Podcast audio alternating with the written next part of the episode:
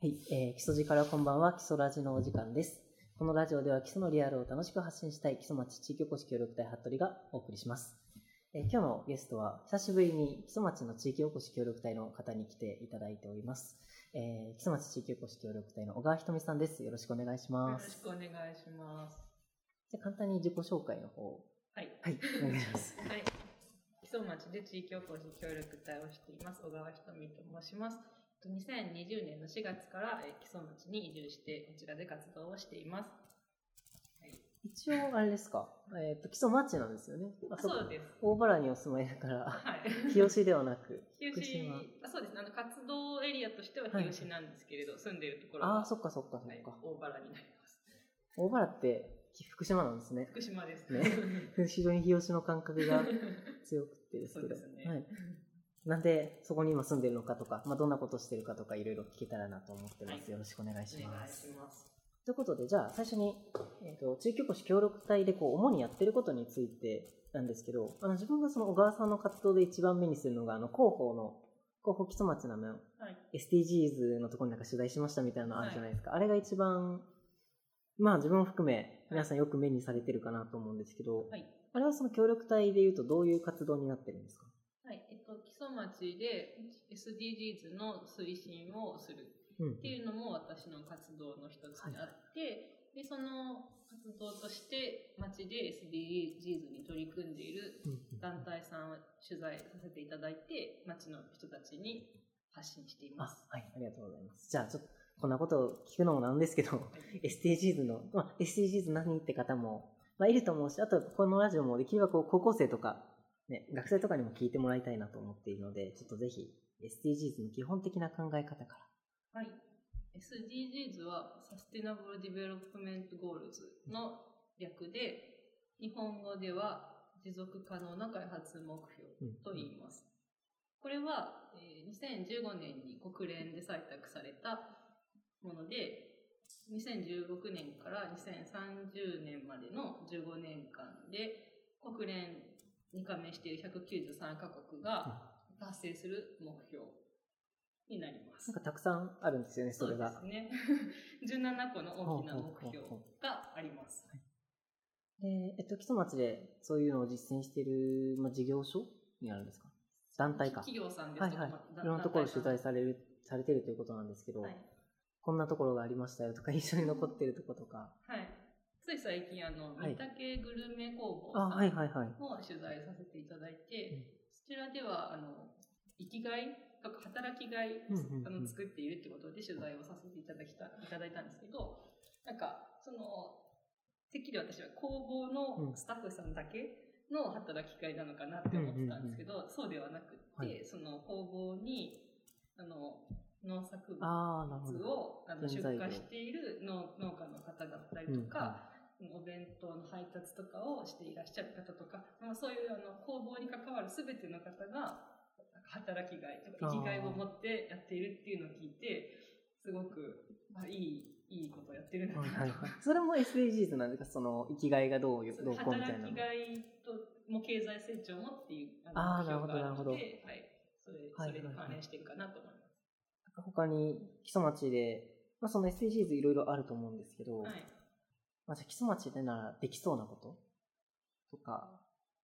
基礎町だからこそできそうなこととか。あーあ、そうですね。えっと、木曽町は結構農家さんも多くて、あのたくさんの野菜作ってらっしゃるんですけど、あの貧困をなくそううんっていう目標、間違えました。あれそうなんですか えっと、飢餓をゼロにだ。あー 飢餓をゼははロはにっていう目標があってう、んこれの中にはそのフードロスの削減っていうのも含あまあ、れなてるほど、なたるりほど。とか、あうとんじそ食料自給率うんの向上とかも入ってるんですうんけど、うんその野菜た自分たちで作ってその自分たちで消費してる地産地消っていうのは、うんうんうん結構 SDGs の中では飢餓をゼロにっていう目標に対するアプローチとしてはいはいしては進んでるんじゃないかなとあ、思ないるます。ほど、なるほど。じゃあ逆に、まだまだ基礎では進んでないな、みたいな。なんだっけなんか、ジェンダー平等ああ、なんかあの町っていうか多分郡だとでもそうだと思うんですけれど、なんか前になんか、議会だよりかなんかを見たときうんうんに、写真が載ってて、軍の、あなんだったかな銀さん麻生とかの写真がバーッと並んでる写真を見たときに、女性が全然いなくて、あそういうのを見たときに結構、これは、 あなるほどなるほどとちょっと思いました。まあ確かにね結構そうです一人木曽町一人なのかな一人はいますよねあ、そうなんうですんね多分一人だと思うんですけどうん結構まあまあ古い考えっていうとなんかあれですけど平たいですけどまあまだまだそうですよねそうですうね。ん、なんか自分もその彼女と一緒に住んでて、はい。一緒に車の運転するときに運転してもらってると珍しがられるみたいな、えなんか運転は男するでしょみたいなところもあってあー普通にむしろうん自分はそんなに運転あのね車を見たらわかるんですけど得意ではないので、 えーあのよくしてもらうんですけどそうするとこう、うん、珍しがられてあとそうあと料理するっていうとめっちゃなんだろうちやほやされるってキャーキャー言われるんだけ どいや別に料男だって料理するよなみたいなとこもあるしうんうんうんうんなんかそれはまあ確かにまだまだ進んでない方なのかなっていうのはありますね。これからなのかなといううんうんうん感じはありました、ね逆にまあそれをこう、まあ、自分も含め永井さんも料理するしそういう移住者の人がまあ、ね、あの体現していくというかね、うんそうですねやってるぞっていうので見せてってって変わっていくところもきっとあるんだと思いますね。はいうんうん、なんかじゃあその今 SDGs いろいろ取り組まれててまあ今後ですね今後これから基礎でこんなことできたらいいなみたいなとかあとは進めていきたいなっていうその目標みたいなのってありますかはい、と私はうんこのバックグラウンドとしてあの、はい海外でかあのお仕事してたって、はいいうここれとがあはるので、後半めちゃくちゃ聞きたいと思いますけ ど、はい、はいうんうんなんでやっぱあのその国際理解とか私はすごく進めたいなって思ってるんですよ。あの木曽町にも何人かあの海外からの技能実習生の方もいらっしゃいますし、なんかその方たちって全然地元の人とお仕事職場でしか交流がないうんって言ってて、なので、なんかそういう方たちと、地元の人と一緒に交流して、お互いの国のことを理解したりとかするイベントとかをやりたいなって私は思ってあまいいす。ですねはいどんぐらいいるんですか基礎持ちってちょっと何人そっか人数は分からんけちょどっと把握してないです。結構そのメーカーものづくりやってるところとかにいるイメージなんですけどあー私が知ってるのは、はえっと、グレイスフル基礎ほうほうほうあ介護系あ、そうです。介護関係の方ですへね。ーでも働かれててそうですね。うんベトナムからの実習生さんあがベトナムですか、はい。それもなんか聞いたことあるんだよなどこだっけななんかそちらちら聞いてうんそうそうでもなんかあんまり聞かないじゃないですか。そうあと聞聞くだけ そうですうね。んだかならなんんかか交流の機会が持てたらいいなって思ってます。なんかそこの料理とかねうんうんう、ん作っいいですてね、それこそ今、フラット基礎のねあ、ーシェアキッチンとか使っはて、いそういう料理とか、まあ手に入らない食材は手に入らないけど、でもそれをちょっと基礎の食材でアレンジして、はい。ね、この間も、あの、えっ、と、どっから な、そっか。まあ先日ね、えっ、と、ペチカンズ基礎の方で、えっと、小川さんがガーナについてね、いろいろ話すっていう、まあ、講座があって、はいでそこで、あれは何ですか あれはフレッシュペペっていう。フレッシュペペっていうガーナの料理を作ってきていただいて、はいでそれがなかなかねその材料が基礎にはないものばっかだから基礎のものでこう作ってみたよっていう風で持ってきていただいたんですけど、はいまあ、大変美味しくでペなんかそ の基礎基礎っぽいというかねそうです、うんあれはあのほぼ基礎の食材で作ったものです。もともとはあれですよねあんま日本人向けじゃない味だっていう話だったけ どでもはい来てる人皆さんはい。美味しく召し上がってて。そうですねうんう んなんかそうですね、そういうのもやれるといいですね。そうですねええで、なんだかその、なんですかね、えっ、と、その国際理解っていうことで、もう出前講座をされている、される。そうですね。はいあの基礎だけじゃなくうて、あのに日本中どこでも行はっいて、はいはいそのがえっと私ガーナに行ってたんですけれど、うんうんうんそのガーナでの経験をもん、あとあ、に、なるはい、ほど、なるほど。そのガーナってこういう国っていう話をしたりとか日本との違いですとか、そういうことをお話ししええて、あの国際理解を進める活動もしてます。その他協力隊的には、どんなことです協力隊の活動かえっ、と、まあ、その、じゃあメインミッション的な話で言うと。あーはメインは、えっと、日吉の情報発信ああ、はいはいはい。ブログ書いたりとうんうんか、うん。イベントやってあの外から人に来てもらったりとかをしてます。はいまあ、なかなかご時世で 大変ですよそうね。ですねね情報発信も、あれですね、あのブログもちょっとぜひこち らシェアする、シェアの情報に入れておこうと思うんですけど、あはいい、ありがとうございます。 いです。いや、自分はああいうちょっとこう、尖ってると いうか、なでもあれこそ本当に基礎のリアルの声っていう風だと思ってて、うんまあ言ったら、ここで言っちゃうと、あ、やばかったら後で切るんですけど、はいまあその基礎のいいところももちろんとか生活のことも言うんですけどこういうところが嫌だよとかこういうところダメだよみたいなところも かなりズバズバ書かれてるブログではい、でもそうそうなんだよねって思うんですよ ねそういうのってやっぱどんどん、うん、ちゃんと地元に住んでる若者がこう自分の目線で言っていかないと、うんなんかその移住を考えてる人とかうんうが行っん、た時に、やっぱりいいことだけだとなんかいいことだけ発信して、あここすごいいいところじゃんうってん思って来てもらった時に、なん嫌かな違ことうとわなかいっってぱいあったうんら、えーお互い不幸ですもんねうそうのう時うにねってなるのが良くないなって思って。夢はこっちだその地元の人も夢ばっか見てこられてもってなるしあっちもはいいいことばっか書いてあったのってなうんなるし、はいえでもまあそうなんですよ ねまあ都会もそうだし田舎もそうだしいいとこもあれば悪いとこもあってそれがどんだけこうねその人の感性に合うかみたいなところなんで、そう本で当すそういう結構だからまあ田舎、まあ、田舎といってもいろいろだから、まあ、うん基礎の一体問題みたいなところも書いてあるんではい非常に今はあの面白く 見ててだしそういう記事の方が伸びてますよね。 そうですね、ないです割かと。そう いうちょっとそのはいこういうところがみたいな記事の方はがいランキングがあ上がってて、あまあやっぱそうみんなそういう情報の方が欲しいよなって思うし、はいなんかそういうのもでも個人で発信されてるからこそのねできることだなって、えっと思ってるんですけれど、ははいいあと何かありますかその情報発信でブログ以外でとか、まあ、イベントが主ですかあーえっと、イベントは10月下旬から11月上旬にやる予はいはい定はいがありまして、はい去年、宮の越グローカルウィークっていうのをうんやったんですけね、ど、うんうん、それを今年もやるやろうと思っています。はははそれはどのようなえっとまあ、世界のいろんな国々の、うん写真だったりとか民芸品だったりとかを展示するのと、うんあとなんか海外の雑貨とかを販売したりします。で去年はあのコンサートだったりとかダンスパフォーマンスのイベントやったんですけど、ほうほうちょっと今年はコロナがどうなるかわからないのでそうですねちょっとそういうパフォーマンス系はやめようかなと思っています。それは道の駅ですあえっ、と宮の越の本陣ほうほうほうでやります。えどこになるんですかそれって宮の越駅はわかります駅から歩いたら徒歩5分くらいですかへ。ねえ宮の越本陣はい。で吉中館とはまたとは別です。別で、はい、 そうですよねえー、行ったことないなそっちぜのひ。なかなかぜそっひ いちらしてくだはさいはいありがとうございますちょっとえそれはなんかイベントページとかあ、まだ作ってないんです。じゃあできたらこぜれひからですはいあのシェアします あシェりアがさせとてうくだごさいざはいいます。ありがとうございます。まあ、そんなこんなでですね、いろいろまあ情報発信を中心に、えーはとい活動されているということで、はいまあガナですかね。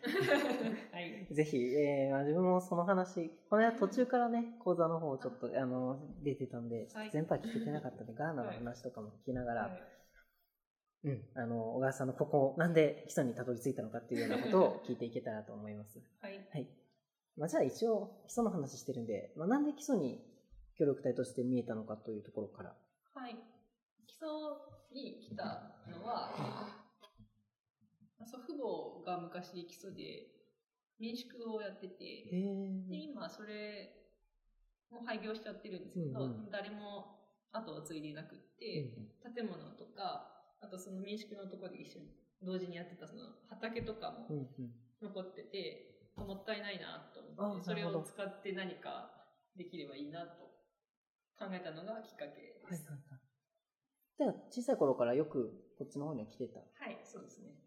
えーじゃあ今もそこにお住まいということであ、すそようでねす。ね。元め民宿。めちゃくちゃ広いですね、じゃあ。 すごい。え、何部屋、何部屋とか。えー個室はうん、 5部屋ぐらいあって、五部屋あと宴会場がいっぱいありま す。ああ。めちゃくちゃじゃあ広いお家そうでな。んです。今お一人で住まれてるあ、おじと一緒に住んでます。へえ。その小さい頃遊びに来てた時は、どんなことしてたかとか、そのこっちでの思い出みたいなのは。あ川に遊びに行ったり、はいはいはい。なんかスキー場に連れてってもらったりとか、うんうんとにかく自然の中で遊んでたうん うん思い出がたくさんありますね。えっと、出身はそもそも、出身は松出本市です。身は松本はいじゃあ近いっちゃそ近うい。ですね、割と。よく遊びに来てたんですかじゃあ結構夏とかはうんうん頻繁に来てましたね。そうですよね。はい。でもそっか。こっちの方が涼しい。あもそうう圧倒的に松本涼しいですね。 まあ、松本も暑いですもんね。普通に暑いですうんうんうん、 で、えっ、と、まあ、中高と松本で、はい。えっ、と、じゃあまずそこからどうやってガーナに行ったのか ですね。卒業、大学の卒業旅行の時うんうんに、うん。初めて海外に行って、その時に、もうすごい衝撃を受けたんですよ。えーなんか、ちなみにどちらへオーストラリアはオーストラリはアい、に行おったんですけど、はい。なんか今、それまで私一人で電車に乗ることもできなくうっんうんて、なんか、どっかに行くときは誰かについついてきてもらって出かけるみたいな、あそれぐらいあの行動範囲の狭い人間だったんですけれど、さ初めて海外に行ったときに、うんあ、今までなんて自分は狭い世界で生きてきたんだろうんう。うんうん。私はもっと世界を見なければいけないって、すうんごい衝撃を受けて、はい。でそこから海外に目が行くようになってであの就職しちゃった後も、夏休みとか、まあ、ゴールデンウィークとかに、ね、年に23回海外旅行に行ってたんですけど、うんうんまあそれも結構すぐに飽きちゃって なんかどうせ海外行くんだったら現地の人とあーなるほど交流したりとか誰かの役に立つ仕事をし役に立つことをして帰ってきたいなって思うようになったのが、そこに何かか残したいみたいなことですよね。一つは。うんそうですね。ただ、なんか遊んで帰ってくるっていう、うなんんうんかうん自己満足で終わりたくないなっていう。はいはいはいはい。で、で、じゃあ何がいいかなって考えてた時に、うん青年海外協力隊だったら、うん自分の経験を生かして、現地の人のためになることができるうんうんっていうことで、青年海外協力隊に参加しました。はいはい、その自分の経験を生かしてっていうことなんですけど、はいどういう分野でそこには行かれたんですかはい、あのガーナにはあの PC インストラクターというパソコンの先生として行ったんですけれど、の私大学を卒業して就職した会社が IT 企業で、うんシステムエンジニアをしていたので,、で IT 分野で活動がしたいなと思っうんてなるほどパソコンの先生を選びましたうんうんうんで、ガーナになったのは、たま偶偶然というか自分の意思ではなくて、あ、はいはい。その候補先が協力隊の中でいくつかあって、みたいな。そうです、ん希望してたのはラオスだったんですけれど合格通知を開けてみたらガーナって書いてあって行くことになりました もんともよそうそうですね、 で、えっ、と、なんかガーナではどのぐらい2年 ?2 6ヶ年月ですかあ、2年半。はいどどうでしたかというか、行ってみて。もうすごくよくって、はい本当一度も日本に帰りたいって思ったことはへなーくえー、え帰国する時の飛行機も帰りたくなくてもうずっと泣いてました、あそう うーもうじゃあ、 本当に思い、はい思い出というかもう故郷みたいな。んすごい本当そうです ね一旦じゃあ、ガガーナって何っていう人もいると思うので、ガーナ、うんガーナはそうガでーすナねどの辺にあるのかなとか。あの西アフリカうんうん。にあ ってまあ日本から遠い側のアフリカですねはいはいはい、そうですね。はい、であの西アフリカってフランス語の国が多いんですけど、うんうんガーナは英語の国です、で、まあ、有名なのがやっぱりカカオですよねああ、カそうでカすオたね。くさん取れる国なんですけれど、実は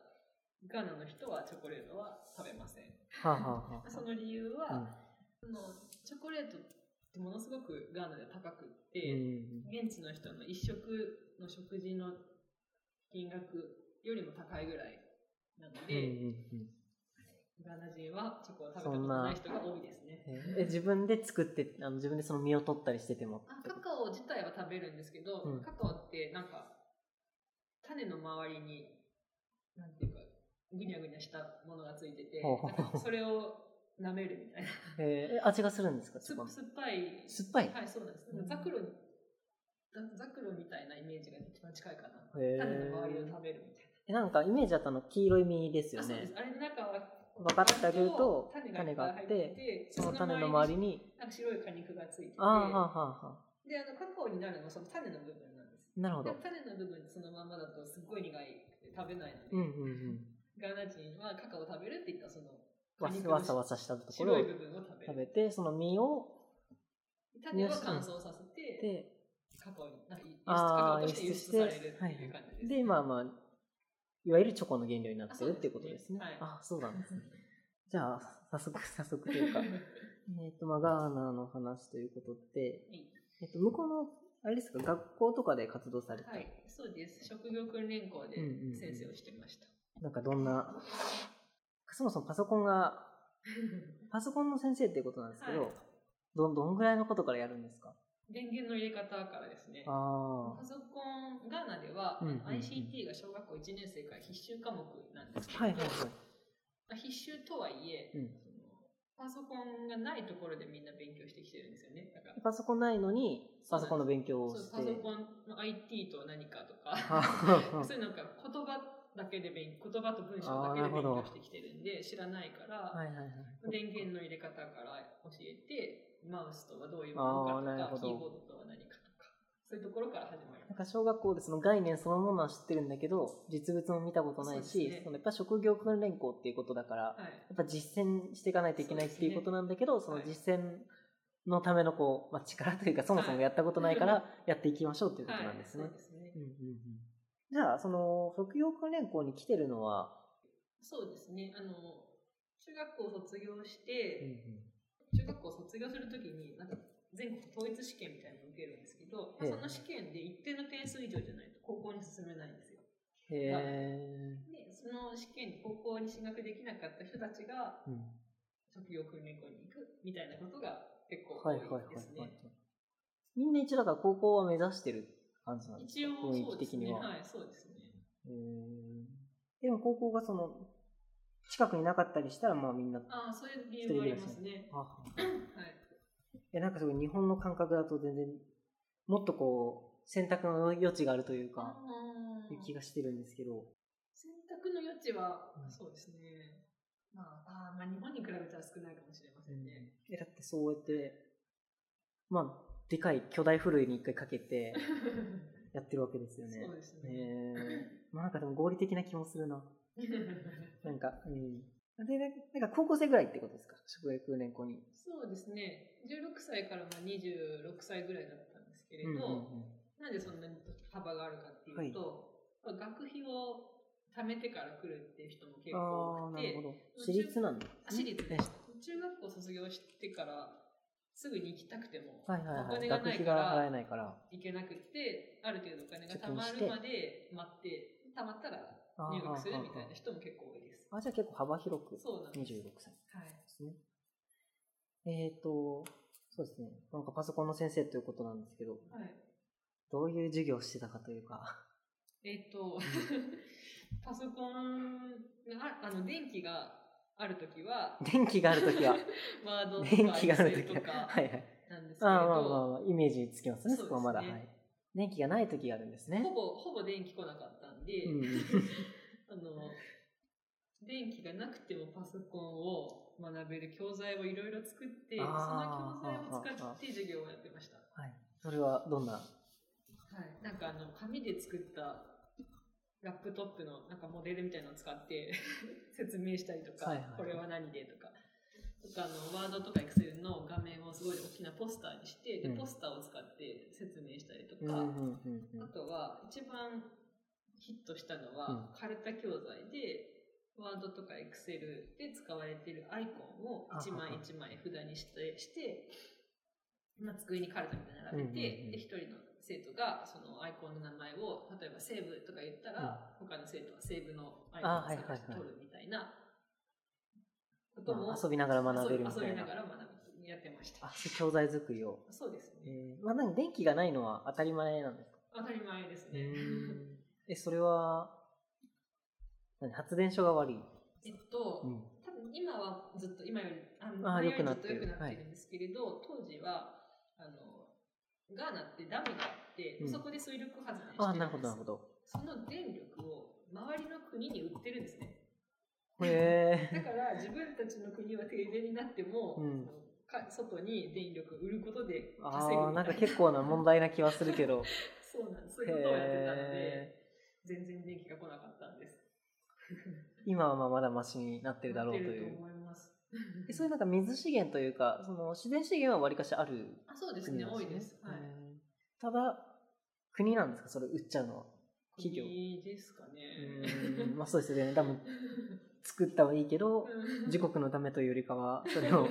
そっか、それは、まあまあ、どうにどうにかできるかとはさてお き、大変なことですね、それは。で、そんなこんなで、はい。えっ、と、まあ、カルタ、カルタの、カルタで、えーまあ、ワードとかエクセルの、まあ、授業をされてたということなんですけど、はいまあ、その小川さん的にもそ、そのガーナでたくさんのことを、はい。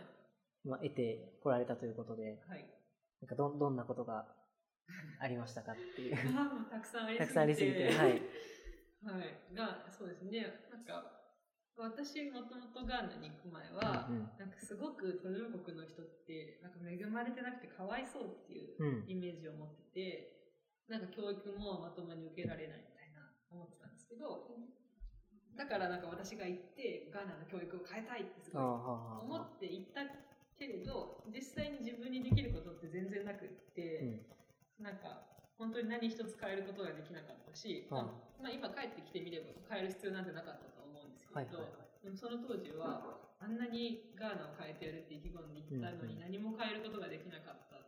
なのに私はこんなにガーナからたくさんのものを教えてもらっええて、なんかすごい悔しいなって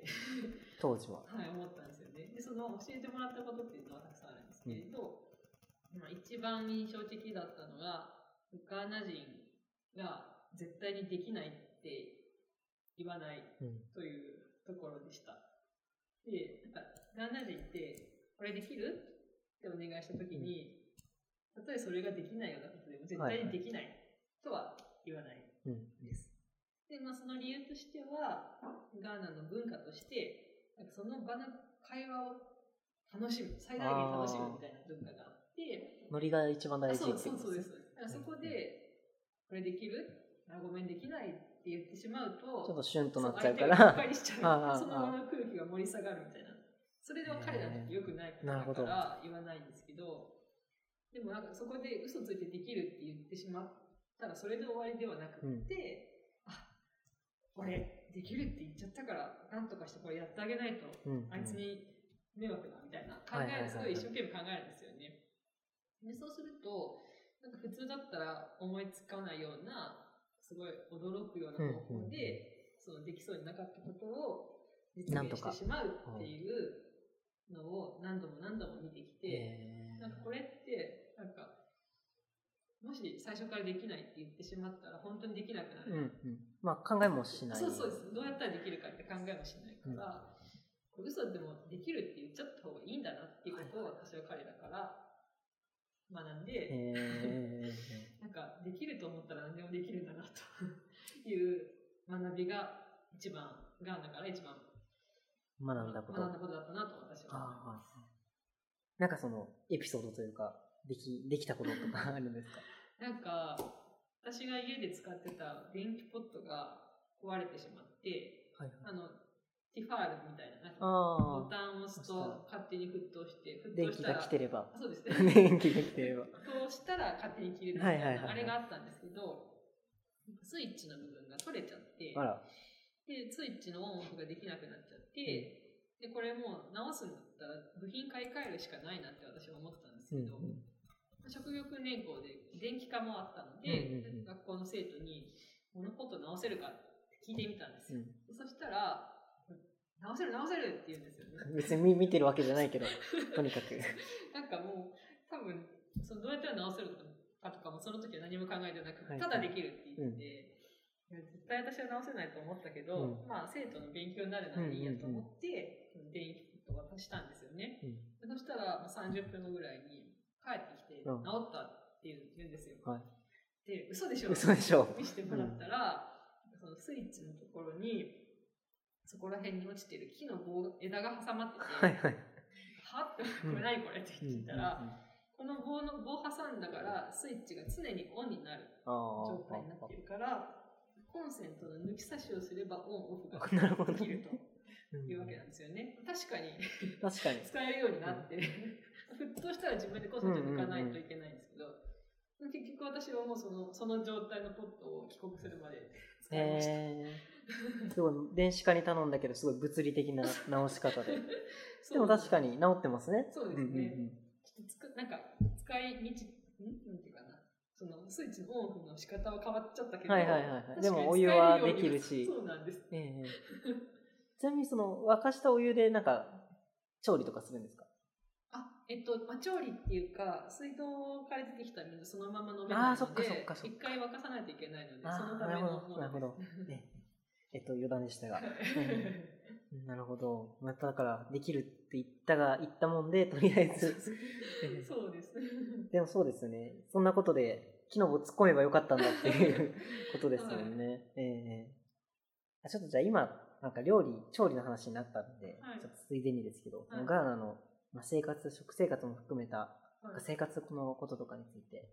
生活か、幅広いわ。じゃあ、じゃあ 食、食。ガーナの食か、ガーナの食ってうん、なんかすごくガーナ人はたくさんあるって言うんですけど、日本人から見たらなんかどれも全部一緒みたいな感じうんで。 はあはあはあ基本的になんか1個の炭水化物うにん辛いソースまたはスープうんと、まあ、お金に余裕があればそこにお魚かお肉がつくみたいな、うんこの3点セット必ず飲むご飯もそんな感じなんですよね朝昼晩。朝昼晩そうですね、まあ、1日2食の人が多いですけど、はい、どれもそんなはいはいはいものを食べはていい。ます美味しいんですかあのー、ものによっものによっててかなり癖が強くって、あーはい初めて食べた日本人は絶対に、うえってなるんですけど、うん。そしたらなんかもう、腐っ、味がちょっと腐ってるような。そうですあの発酵食品なのであー酸っぱくて臭いんですけどなるほど。でもそれをなんか我慢して食べ続け我ている慢 してうと、んなんかある日突然、うんあれ美味しいっへてーなる日が来るんですよ、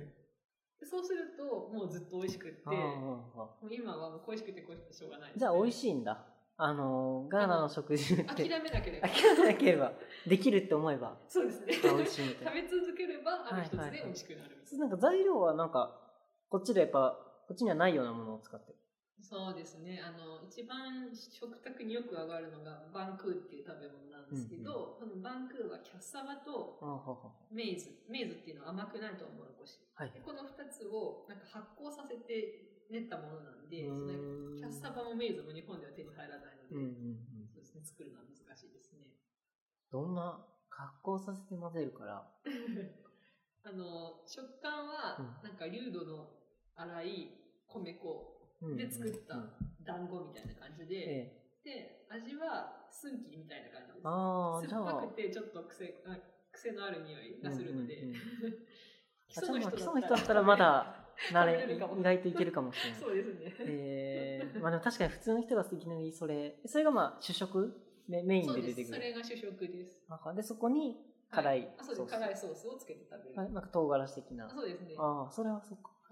い、で、運がいいと肉とか魚があるそうよですという感じで。はい、そうですね。一旦日本のだって米の、米の部分が発酵食品になってるってことですよね。 ああそうです主食まあでも発酵食品だけじゃなくって、日本のお餅みたいなものもあるし、へあのお米もあの輸入ベトナムとかから輸入したものですけど一応お米も食べははははます日本でいうケチャップライスの辛いバージョンみたいえなやつなとるほどか。何でも辛くなるん基本的に何でも唐辛子が入ってえー、 ます。 え、それが自分で作るんですかうその外食とかがあるんで基す本屋台で買うかか、あまあ、時間があればうん自分で作るかっていう感じですね。はいはい、そのスーパーとか行ってもそれの材料みたいのが売っててあーえっと、スーパーはないんですけど、あスーパーはないんですよは えっといマーケットに行ってあー野菜を買っうてんうきんて作るみたいな感じですね。えなんか自分で日本の料理とかは作らないんですか作れないのか、日本の料理、ガーナでどうですよね。は、首都に、どこの国も大体首都に行けば中華食材店があるんで、あーそういうところに行くと醤油とか手にやっと入変えてるの、で、 そこで買えばはいちなみにその働かれてたのは全然首都ではなくあてではな いです。えー、とだからスーパーもなくてマーケットがあるんですねマーケットは、あの、集落からは車で30分ぐらい離れたところにあったんで、週末にそこにあ買いーに行ってで買いだめして、はい、感じでした。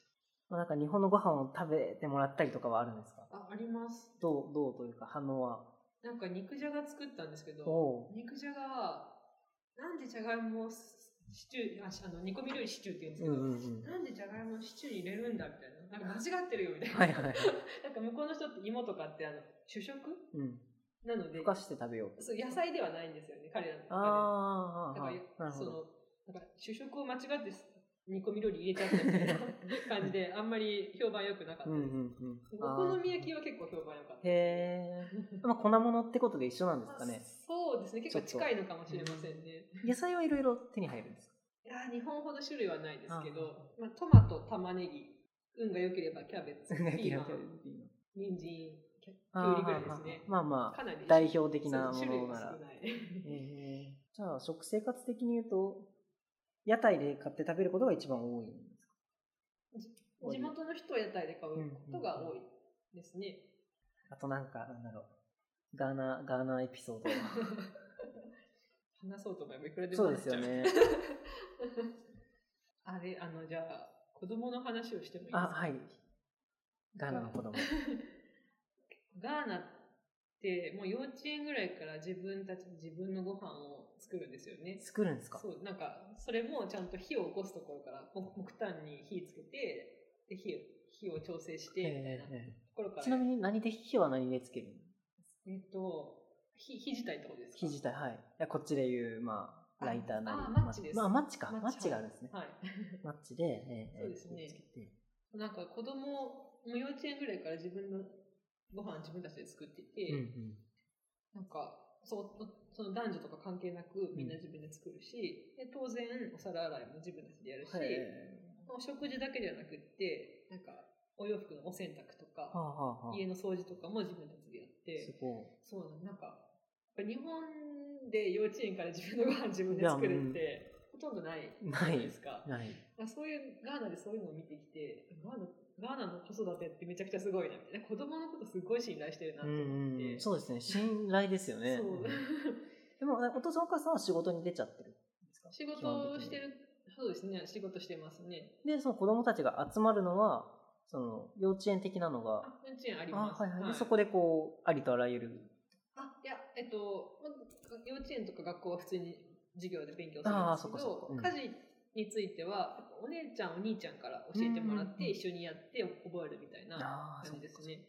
まあ兄弟が多いからこそできるうんうことんうなのんかうんも。しれないですね。えっと、幼稚園の子もみんな火を起こせるし、そうなんです。あの、私、向こうに行ってからすごい練習したんですけど、全然火を起こせるようにならなくて、はいはいはい。 すごい難しいのに、幼稚園の子とかでもできちゃって、うんうん本当すごいなって思いました。本当です ね。生活力。そうなんです。生きる力がすごいですね。ちなみにその、お父さんとかは、仕事とかはみんな何をされるんですか女性は、あの、物売りがやっぱ多くて、あーはそーのはー自分たちで食事作って売ってる人もいるし、何か物を仕入れて売ってる人もいるし、商店やってる人もいますね。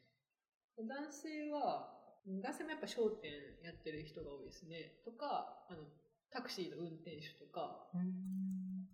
漁バ師リさんスとタ市だから、あれですか、都会、都会というか、首都に近いところだったから。いや、どこでも、どガこでもーナ全土どこでも同じような感じですね。へえ、はいでも野菜や作ってる人もいるんですよね。きっとあ野菜作ってる人もいます。で、仕入れて売って、はい。はい。そっか、その、で、日本でいう三次産業みたいのは全然、あ、でもまあタクシーはそうか。三次産業ってどういうのですか、えーと、だから、サービス業。サービス業、タクシーぐらい。タクシーには誰ああー、そうか。でも、あれだ。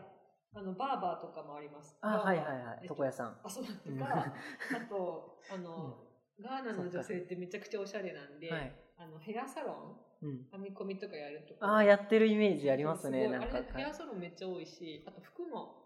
向こうの人って服オーダーメイドなんで、へえそれはまあ女性の方が少し多いけど、男性のテーラーさんもいて、ー。うんうんうん結構服作ってるお仕事の人も多いですね。お母さんどうしてたんですか、服は。あもちろん作ってました。あ いいです ね。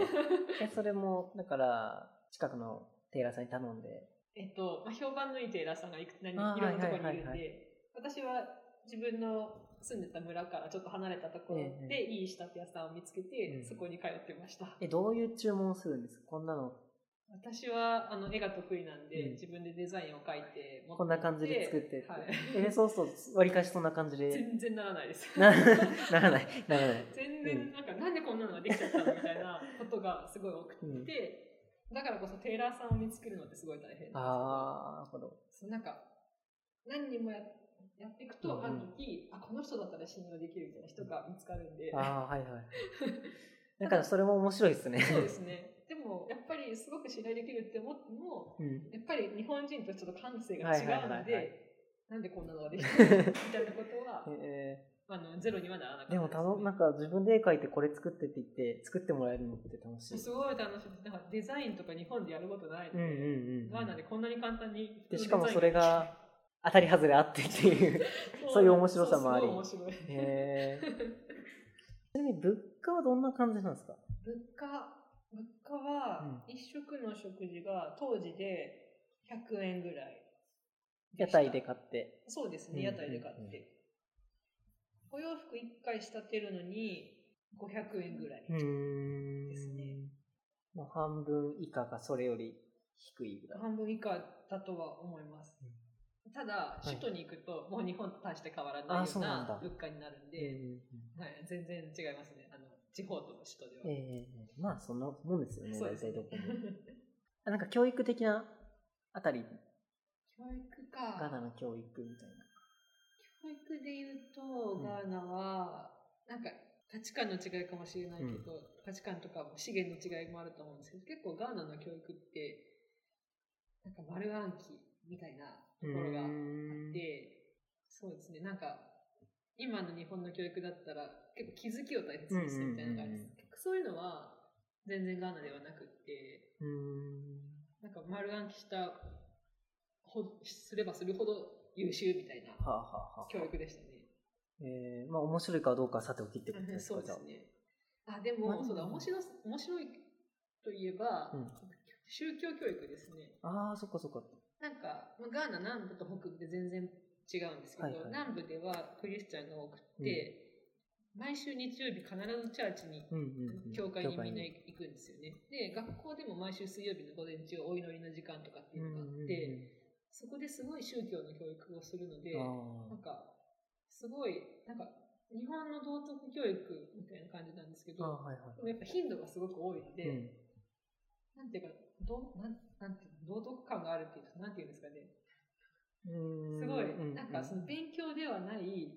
けど、生きるために大切なことをたくさん知ってるっていうふうに私は思いました。それをまあだから宗教から教わってるってこそとうでですすね。そそうですれがで社会に根付いててっていう。そうです、そうです。それはすごいいいなって思いました。逆に日本は全然ないですもんね、そういうのが。そうですね。まあいいことか悪いことかははいさておきですけど。はい。うんうんうんあ、そうか。ガーナから基礎に来ないといけないんで した。まあじゃあそんな2年半、えーガーナで過ごされて、えーとまあ、いかにしてどどうやってこの協力隊になったのかって話ですね。あうあ。 んうんそうだ。ガーナで終わるとこでした。あーそうそうガーナからうん帰国した後、まあ涙の飛行機に乗って、はい。飛行機で涙を流して日本に帰ってきて。 で、まあ、その後、基礎に来うて、んうん。祖母の介護をしてたんですけあど、あ、はいはいはい。その6ヶ月、6月間いたんですけど、うんその間になんか基礎を見てて、なんかすごい、資源いっぱいあるなとか、うんうんうなんん。か、すごいできそうなことたくさんあるなって、うんうんうんその時に思って、で、まあ、その後は IT 企業に就職して、一旦基礎離れちゃったんですけれど、まあ東京に住んでる間に、なんかやっぱり基礎でなんかやりたいなっていう思いが湧いてきて、で、多分、ガーナに行く前の私だったら、いや、そんなこと私にはできないって思ってたんですけれど、まあガーナに行って、なんかすごい、なんかできると思ったら何でもできるみたいな風にうんうんうん。考教ええてられもらって。そうですね。でその考えがあったので、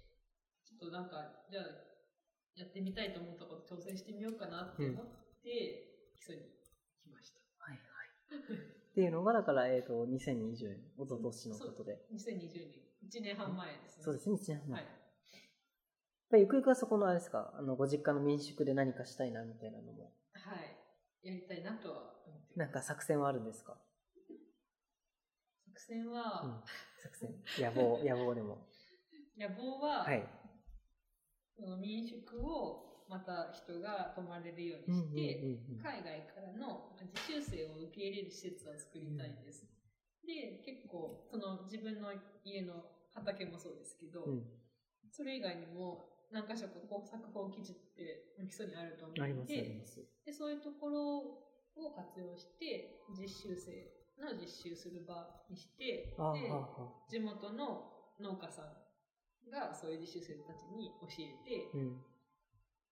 もう海外から来る人も学べるし、地元の人も、こうなんか、農業を教えるってこと農で業振興と、そういう、まあ、海外からの移住ですよね、それもね。うん、移民そうで移す民にね。なあるかの、実習して、まあ、はいゆくゆくは自分の国に帰って、で、日本の農業のあそうですね方法をこで、やりながら向こうはいはで農業を、なんか、発展させるみう、たええいえな、えやりたいし、地元の人の、そあのー生きがい確か作にり、うん生きがい作りだったりとか、その、大阪本地になっている土地を有効活用したりとうんうんか、うっんていうことをやりたいなと思ってます。今農業ってことだったんですけど、その、小川さんのされてるブログではい見ましたけど、なんか農業もかなり今、かなりでは ない。えっあと、の、はいあ。れ何なんですかえっと、誰がやってるなんか講座ですよね。ああ、はい。あ、えっと、日吉うで、んあれは、長野県かどこかが主催していて、うんうんうんでその農業講座に参加して農業を勉強してます。今までその実践もされてて。あ、そうですね、自分の、その祖祖父母が残してくれた畑を使って、はい講座で学んだことを実践し実て践し。てます。 どうですか取れますかめっちゃ取れます。ええいいな びっぁくりしました。こんなに取れるものなのかと。 え、何が、何が良かったですかその学んだことで。えーなんかでも私本当に何一つ農業に関してやったことがなかったんで、全てが勉強になってその土作りからなんかマルチハイだったりとかあなんだっけ脇芽かきとか、はい収穫の仕方とかもう全てがあ、へえ。学びでしたいや、なんか自分は結構、見よう見まねで適当にやってるんで、はいまちまちなんですよね。できるやつもあればできないやつもあって。あーはい、やっぱそうやって理論も一回学ぶと、そうちゃんと取れるで土作りって、なんかちゃんとその堆肥を入れますとすねか。はいえそういうの、あれですかあの、資材を買っ、えーっと、まあ、売ってる資材とかをバッと入れて。あそうですねやってはいへーそうだそうだ。で、今はだから、もうほとんどそれで生活できてるよう な感じと伺ってますけど。そうなんですよね だって車いないんですもんね。そうですねあの私車持ってない、ういん。運転できるんですよね、その気になれば。やあの一応免許免許はあんるですけど、うん運転はしたくない。でそう持ちたくないなあとあ、はい思っはて、いはいはい。であの、まあ、大原なんで周りにスーパーとか全然ないんですけど、ほとんど買い物にも出ずに、うん自分の育てた野菜だけですご生い。活してます。え、冬は、冬も。 あ冬はまだ大原で越したことがないので、ああ、そうなんですね。前の冬はまあ、日吉に住んでたんであの道の駅の隣ぐらいに住んでたので手に入ったんだ。結構道の駅から野菜買ってきたりとか去年はあれですかだから住宅に住んあちょうあのあなんてういうか空き家っていうか一軒家借りあては住んでまはした。はで今年はご実家に移られあそうでてす、はいへえじゃあ初めての冬ということでそうなんです大原の方が寒いですよね全然寒日いです吉よねりも、標高3メートルあの1000メートル以上あるうんうんのうで、んえじゃあ今はなんかあれですか保存食とかもいや作ってないですこれから あのつい最近、はいあの赤かぶうんうんうんうん種をまいたのでそれを寸気そうにして取れたら寸金にしたいなって思ってます。いや本当に冬どうするかってめっちゃ課題ですそようねですね。そう夏はうちでも取れるし、いその辺でも売ってるから、いまあ自分も階段に住んでると、はい。そうそうそう。なんか夏はできるだけ階段なもので生きていこうっていう気になるんだけど、ちょっと冬がもうどうにもならないから、まあ、スンキ作ってあるぐらいで、寸金と赤かぶ。ああ、そうだ、高ぶ漬け。だし、そう思うと昔の人はよくこんなとこ住んだなって、確かに確か本当に思う。今は本、当ですね今だからいいけど、昔によそうですよね。うこんなとこ。に家建てたなって思いますもん、 今も。うん。まあじゃあ初めての冬ということで、ちょっとぜひ、いろんな保存食とか取れたものとか、 そうですね。そういう、そういうのも、あれですか、ブログにはアップしていっている。ああえっと自分が、うんその家庭菜園でやってみてどうだったとかっていうのうんうんうはん書いてます。だからこれからその、どうやって冬を生き延びるかみたいな。あーそうですね。書きたいですね。ね、ぜひ自分も見たいですね。 ええじゃあまたその辺も、はい。えっ、と、楽しみに。ありがとうございます。じゃあ、こんな感じで、はい。えっ、と、一通り話お聞けたかなっていうことなんですけど、なんかじゃあ最後に、しばらくのイベントとか、あとはその講座の話だとか。えっと、うんなんかその私の活動の一つで町の SDGs 推進みたいのがあるんですけど、そのためにえっと今年の5月に 2030SDGs ファシリテーターっていうなんか公認資格を取って、はいそれはその 2030SDGs っていうカードゲームを使ったワークショップを行うことのできる資格なんですけど、この 2030SDGs がかなり面白いゲームへーで、すごくたくさんの気づきを得ることのできるワークショップなんです。はいはいはい。ですごくいいものなので、ぜひ、基礎町で、まだ1回しか私やってないんですけど、うんうんうん町でたくさんの人に向けてやりたいなと思っています。ほうほなのうでそれはもうあれですか子供から大人まで。あ、えっと、高校生以上あ、そうなんです。ですね。ちょっと込み入った内容なんでちょすっ。と難しい。あ、でも子供向けもあるんですけど、ええ私の持ってる資格は大人のやつなので、はいはい。結構企業研修とか、学校のへ授業だったりとかにうんうもんすごく取り入れられているものなので、ーうん。もしご興興味のある方がいれば持ってただければぜひ、そうですねはファい開。催シリテーターさんが基礎にいるということでは。い、やりたいなと思いまあす。、なるほど。まとめていただきありがとうございまありしがた。とうございます。はい。えー、とということで、はい今日のゲストは、えーはい、木曽町地域おこし協力隊、小川ひとみさんでした。なんかありますあガー、ガーナでさよなら言ってもらって、ガーナの言葉で。さよならか。さよなら言わないんだよありがとうあだってそれはね、ガーナの文化 で、あーバイバイ、じゃあまたねって、バイバイをバイバイを、って言うんですか言う地域もあります。へー私の地域は行ってなかったですけうんど。 うん。かわいい。でそんな感じ で。はい、ありがとうございました。はい、目出しパー。目指しパーか。はい